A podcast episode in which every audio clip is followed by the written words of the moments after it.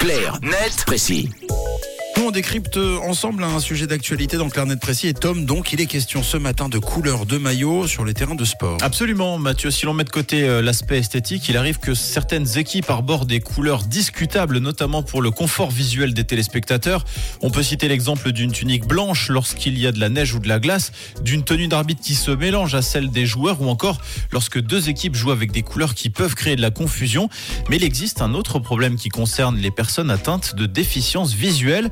Et ce week-end, on va avoir droit à un exemple assez parlant, vous allez comprendre, avec un match de rugby qui opposera le Pays de Galles à l'Irlande dans le cadre du tournoi Destination.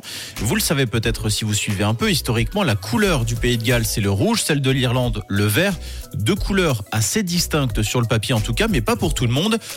En effet, ces deux couleurs sont un véritable cauchemar pour les personnes daltoniennes, pour qui regarder un match avec ces deux couleurs relève du parcours du combattant.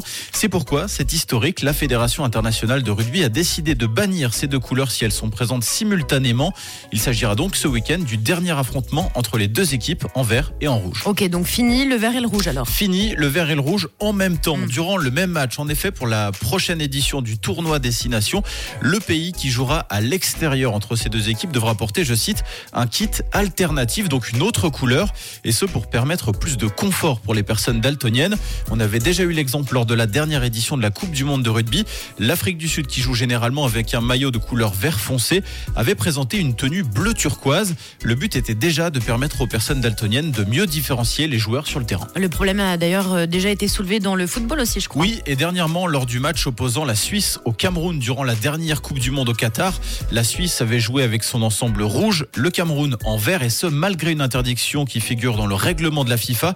Le point de règlement en question stipule, je cite, que les couleurs des tenues portées par les deux équipes participant à un match donné doivent présenter un contraste suffisant pour permettre aux arbitres, aux joueurs et aux spectateurs, y compris dans la mesure du possible ceux présentant un trouble de la perception des couleurs, de distinguer clairement les deux équipes.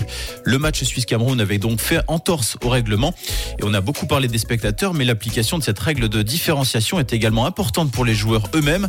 On estime aujourd'hui que 6% des footballeurs d'élite masculins sont daltoniens. Merci beaucoup, Tom. Euh, je précise quand même, euh, si vous portez du vert, vous pouvez rester à l'écoute de rouge. On ne vous l'interdira pas. C'est complètement autorisé. Et c'est à réécouter en podcast sur rouge.ch. Parler d'actu, c'est aussi sur rouge.